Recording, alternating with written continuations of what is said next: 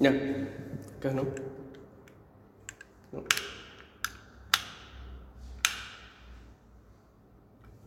Sin problema. Bueno, oremos. Señor, ilumina nuestras mentes y nuestros corazones para que seas tú el que hable y nosotros los que escuchemos el mensaje de hoy. Que permitas ver el camino que nos señalas y cumplir tu voluntad. A ti que vives y reinas con el Padre y el Espíritu Santo, un solo Dios, ahora y siempre. Amén. Hemos escuchado el día de hoy el Evangelio de Juan, leído por Ana. Un Evangelio que nos desafía. Nos desafía porque es un texto lleno de imágenes, de ironía, de teología, sofisticados juegos de palabras que muchas veces los predicadores, los teólogos, los creyentes, tenemos la tentación de destruir para simplificar y entender mejor. Uno de los expertos en Sagrada Escritura americano, eh, O'Day, dice, por favor no destruyamos el texto a su esencia y no alteremos su sustancia para ponerlo en nuestras palabras. Al hacer esto, robamos la riqueza del Evangelio. Debemos preservar la unión entre la historia de Nicodemo y la conversación que discurre a continuación. Y también debemos leer el texto teniendo en cuenta el prólogo del Evangelio. Es una amonestación de Otón. Me recuerda a esos resúmenes de texto que solíamos echar mano en el colegio para poder entender mejor el Quijote. Mientras que la obra original, no solo del Quijote, sino de cualquier libro maestro en literatura, tiene poder emotivo, los resúmenes solo ofrecen un breve vistazo de la obra sin darle vida. Los que nos gusta leer entendemos. Nosotros hacemos algo análogo si es que tratamos de simplificar al texto de Juan divorciándolo de su contexto.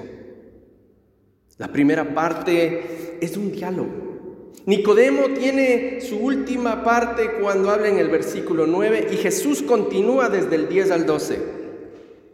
Podríamos describir una especie de índice, una persona que hace una pregunta, Jesús que hace una respuesta difícil de comprender. La persona la malentiende y Jesús responde aún más enigmáticamente. Finalmente hay una conversación. Vamos a ser partícipes de lo que ha pasado en este texto, en este momento. Se habla de Nicodemo. ¿Quién era Nicodemo? Pues Nicodemo viene con unas credenciales impresionantes. Es un fariseo, líder de judíos, posiblemente un miembro del Sanedrín, y después de la muerte de Jesús traerá 100 libras de mirra y aloes para el entierro de Jesús. Esto sugiere que él es rico. Tiene dinero además de credenciales.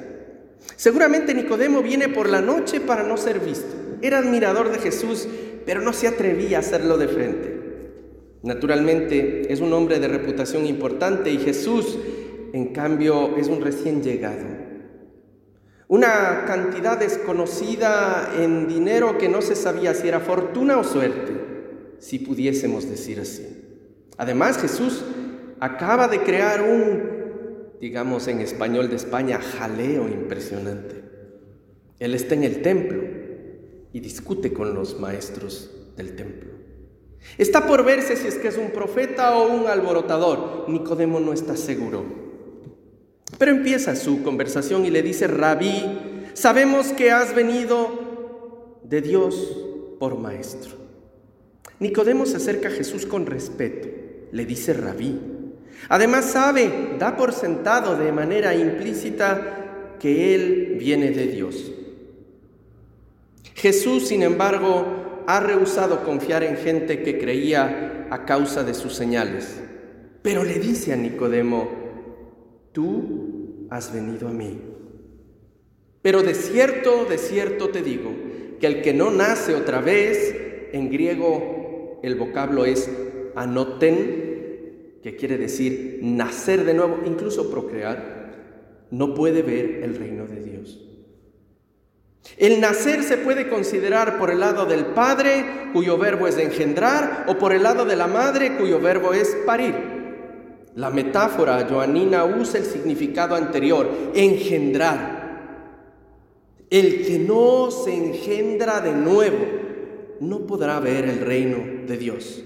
El pobre Nicodemo, con todas sus credenciales, con toda su riqueza, está confundido. No entiende lo que le dice Jesús. A menudo el significado de las palabras, el significado de los hechos que enfrentamos frente a Dios nos desconcierta. No importa si somos eruditos o iletrados. No importa si somos adultos, adultos mayores, jóvenes o niños. Nos confunde Dios. Y nosotros pensamos que es un problema nuestro, que no logramos entender lo que Él nos dice. Y entonces Nicodemo se olvida que es un erudito, que es un maestro, que es un sacerdote y, y trata de eludir la pregunta. Y le dice, ¿cómo puede el hombre nacer siendo viejo? ¿Puede entrar otra vez en el vientre de su madre y nacer? Es una forma muy sencilla de eludir la respuesta porque no la entiende. Encontraría natural pensar él, encontraría no natural pensar él que siendo un maestro, un judío, parte del pueblo elegido, no comprende lo que le dice este gran maestro, que ha hecho grandes milagros, que ha resucitado muertos, ha limpiado leprosos, pero que ahora le habla en un lenguaje extraño. Sin embargo, él piensa en sus adentros, Nicodemo, dice, bueno, pero al final yo soy buena gente. Seguramente tengo la entrada al reino de Dios asegurada. Vamos a seguir conversando con Jesús. Pero Jesús le interrumpe, le interrumpe en sus pensamientos y le dice que nadie puede ver el reino de Dios a no ser que nazca de nuevo. Le roba la iniciativa a Nicodemo. Y entonces, una vez que Nicodemo le pregunta a Jesús, pero ¿cómo puedo entrar de nuevo en el vientre de mi madre? Jesús le dice algo peor. No le aclara nada, le oscurece más le dice, de cierto te digo que aquel que no nace del agua y del Espíritu no puede entrar al reino de Dios. Le ha llevado al campo espiritual, le ha sacado del campo material, del humano, del que creemos todos nosotros, que entendemos todos. Y entonces le ha pasado al campo de la fe, le ha transportado. La referencia de Jesús al agua y al Espíritu tiene sus raíces en el libro de Ezequiel, a partir del versículo 25 del capítulo 36, en donde Dios promete rociar a la gente con agua para limpiar al pueblo y poner un nuevo espíritu, el espíritu de Dios. Agua y espíritu también tienen fuertes referencias en nuestro bautismo, hermanos. Ahí tenemos el tercer pilar de los más grandes que tiene la iglesia luterana, yo no sé si se han dado cuenta, yo creo que lo he dicho en alguna otra ocasión, esta es una de las iglesias que tiene ejemplificada y, dispuesta los tres grandes pilares de la iglesia luterana. Primero la palabra del Señor, que está por encima de todo para nosotros. Después el bautismo, que es uno solo. Y finalmente la mesa de la Santa Cena. Son los tres pilares de la iglesia cristiana universal, pero sobre todo de la confesión luterana. Y Jesús utiliza elementos de uno de nuestros pilares, del sacramento por excelencia del cristiano, el bautismo. ¿Qué se necesita para bautizar a un nuevo creyente? Agua. Agua. ¿Y qué más se necesita? Pues un bautizado. Un bautizado que pueda transferir ese deseo, esa petición, ya sea de los padres a un niño o de un adulto. ¿Y por qué se necesita agua? Esta es una pila bautismal para bautismo por aspersión, ¿verdad? Con una, una pequeña, un pequeño trasto. Se pone agua sobre la cabeza del niño, se dice, yo te bautizo en el nombre del Padre y del Hijo y del Espíritu Santo. Tres veces. Ese poner el agua durante tres veces mientras estás diciendo la fórmula bautismal significa que ese niño está muriendo al pecado y está naciendo de nuevo a la vida de gracia, a la vida de fe en Jesucristo nuestro Señor, como hijos adoptivos de Dios. A eso se refiere cuando habla con Nicodemo. Tienes que nacer de nuevo del agua y del Espíritu. Claro, el momento del bautismo tenemos un nacimiento del agua por el bautismo y la infusión del Espíritu Santo para ese nuevo hermano en la fe. Sin embargo, no se queda ahí. Porque el nacer de la carne también habla, la carne es carne, el que nace del espíritu es espíritu. Nacer de la carne significa, no significa nada malo, pero no es pleno, no es total. Nacer de la carne significa estar contento con lo que uno puede observar y controlar, el vivir como ser humano y significa juzgar basándose en lo que uno siente, solo en lo que uno puede comprobar, en lo que puede estar seguro. Nacer en el Espíritu, hermanos, lleva una manera diferente de ver y comprender. Y aquí es donde yo quiero centrar el mensaje para ir cerrando el sermón de hoy. ¿Por qué no entendía Nicodemo? ¿Por qué nosotros no podemos entender cuando nos encontramos de pronto en la noche con Jesús. ¿Qué es esto de ir en la noche, de encontrarse en la noche con Jesús?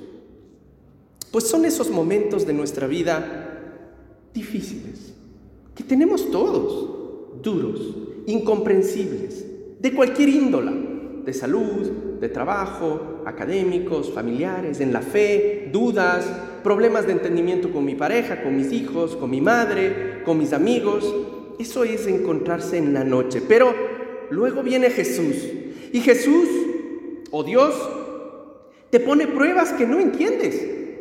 Dice, pero ¿cómo puede pasar esto? No entiendo. No entiendo cómo puedo hacer para pasar sobre este problema, sobre esta dificultad. Nicodemo estaba ahí. Él tenía una duda sobre Jesús, le plantea la pregunta, Jesús le responde, están en la noche y Nicodemo no entiende, dice, ¿cómo hago para ir a allá? ¿Cómo hago para pasar esta duda? Y Jesús cuando le responde, ¿no? Le dice, tienes que trascender a lo espiritual, no te quedes en lo humano. Empieza a pensar con tus ojos de fe. Confía en mí, Déjate llevar por lo que, no por lo que sientes con las manos, pero por lo que sientes en tu interior. Y aquí, hermanos, es donde yo, como pastor, o nosotros como pastores, supuestamente, supuestamente como maestros de fe, aunque nos falta mucho, a muchos, yo el primero, tenemos que dar testimonio de lo que creemos, pues hermanos. Estamos en un mundo actual en donde empezando por los más chicos hasta los más viejos, dudamos de todo. Queremos comprobar las cosas. Yo he tenido conversaciones con mis hijos que están aquí escuchándome ahora. Y me han dicho, pero ¿cómo podemos saber que Dios existe? Tú predicas un Dios en el púlpito todos los domingos, papá. Y estamos seguros de lo que tú crees, pero queremos estar seguros de lo que nosotros creemos. No nos basta con eso. ¿Qué hacemos? Mi respuesta, después de temblar un poco, porque frente a ese tipo de preguntas de tus hijos, es pídele a Dios que te permita tener una experiencia espiritual con Él. Yo solo puedo darte testimonio de mi fe, hijo. A los dos se los he dicho. Pero la experiencia de fe con Cristo es tuya, es personal. Ora, pídele a Él, porque Él no te va a negar lo que no le negó a Nicodemo le recibió en la noche, le contestó a su manera, pero le acompañó y le acompañó de tal manera, hermanos, porque nosotros podemos pensar que, ni, que Jesús fracasó con Nicodemo y que Nicodemo salió más confundido de lo que llegó esa noche, pero no es así. Porque si hubiese fracasado con Nicodemo, Nicodemo no, no hubiera estado el momento de la muerte de Jesús y no hubiera encargado, no se hubiera encargado personalmente de su entierro, y no hubiera estado ahí como su amigo más fiel, sin importar que el resto le vea. Y esa es una de las cosas que yo quiero dejar esta noche, esta tarde. esta mañana. Nosotros tenemos que darle una oportunidad a aquello que no se ve. Tenemos que, porque estamos, somos creyentes. Miren, aquí hay 10 personas seguramente, 10, 12. ¿Por qué están en la iglesia? ¿Por qué han venido al domingo acá? Porque seguramente creen, o quieren creer, o buscan algo. De lo contrario, estarían haciendo otras cosas, tal vez hasta más divertidas en este momento. No estarían perdiendo el tiempo. Pero esto no es pérdida de tiempo para nosotros, porque creemos, queremos creer. Denle una oportunidad más grande a lo espiritual. Dedíquense un poco más a la oración. Hablen con Jesús. Permitan que el Espíritu Santo, el Padre y el Hijo, esa Trinidad tan misteriosa a la que celebramos hoy, entre en su vida, en su hogar, en la vida de sus hijos. Es que son jóvenes, no les interesa, no es cierto. Lo que pasa es que no nos atrevemos a hablar con ellos de Dios, porque damos por sentado que lo van a rechazar, y eso no es cierto. Si podemos hablar su lenguaje, si podemos conversar con ellos, si podemos ser honestos, incluso en nuestras dudas, los jóvenes van a responder. Los jóvenes van a tratar de entender lo que les decimos y a lo mejor nos sorprenden con su testimonio de vida. Hermanas y hermanos, la Santísima Trinidad quiere entrar en nuestra vida el día de hoy a través del Padre, del Hijo y del Espíritu Santo y quiere transformar nuestra vida, aunque a veces no le entendamos.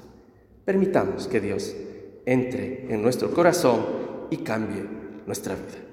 En el nombre del Padre y del Hijo y del Espíritu Santo.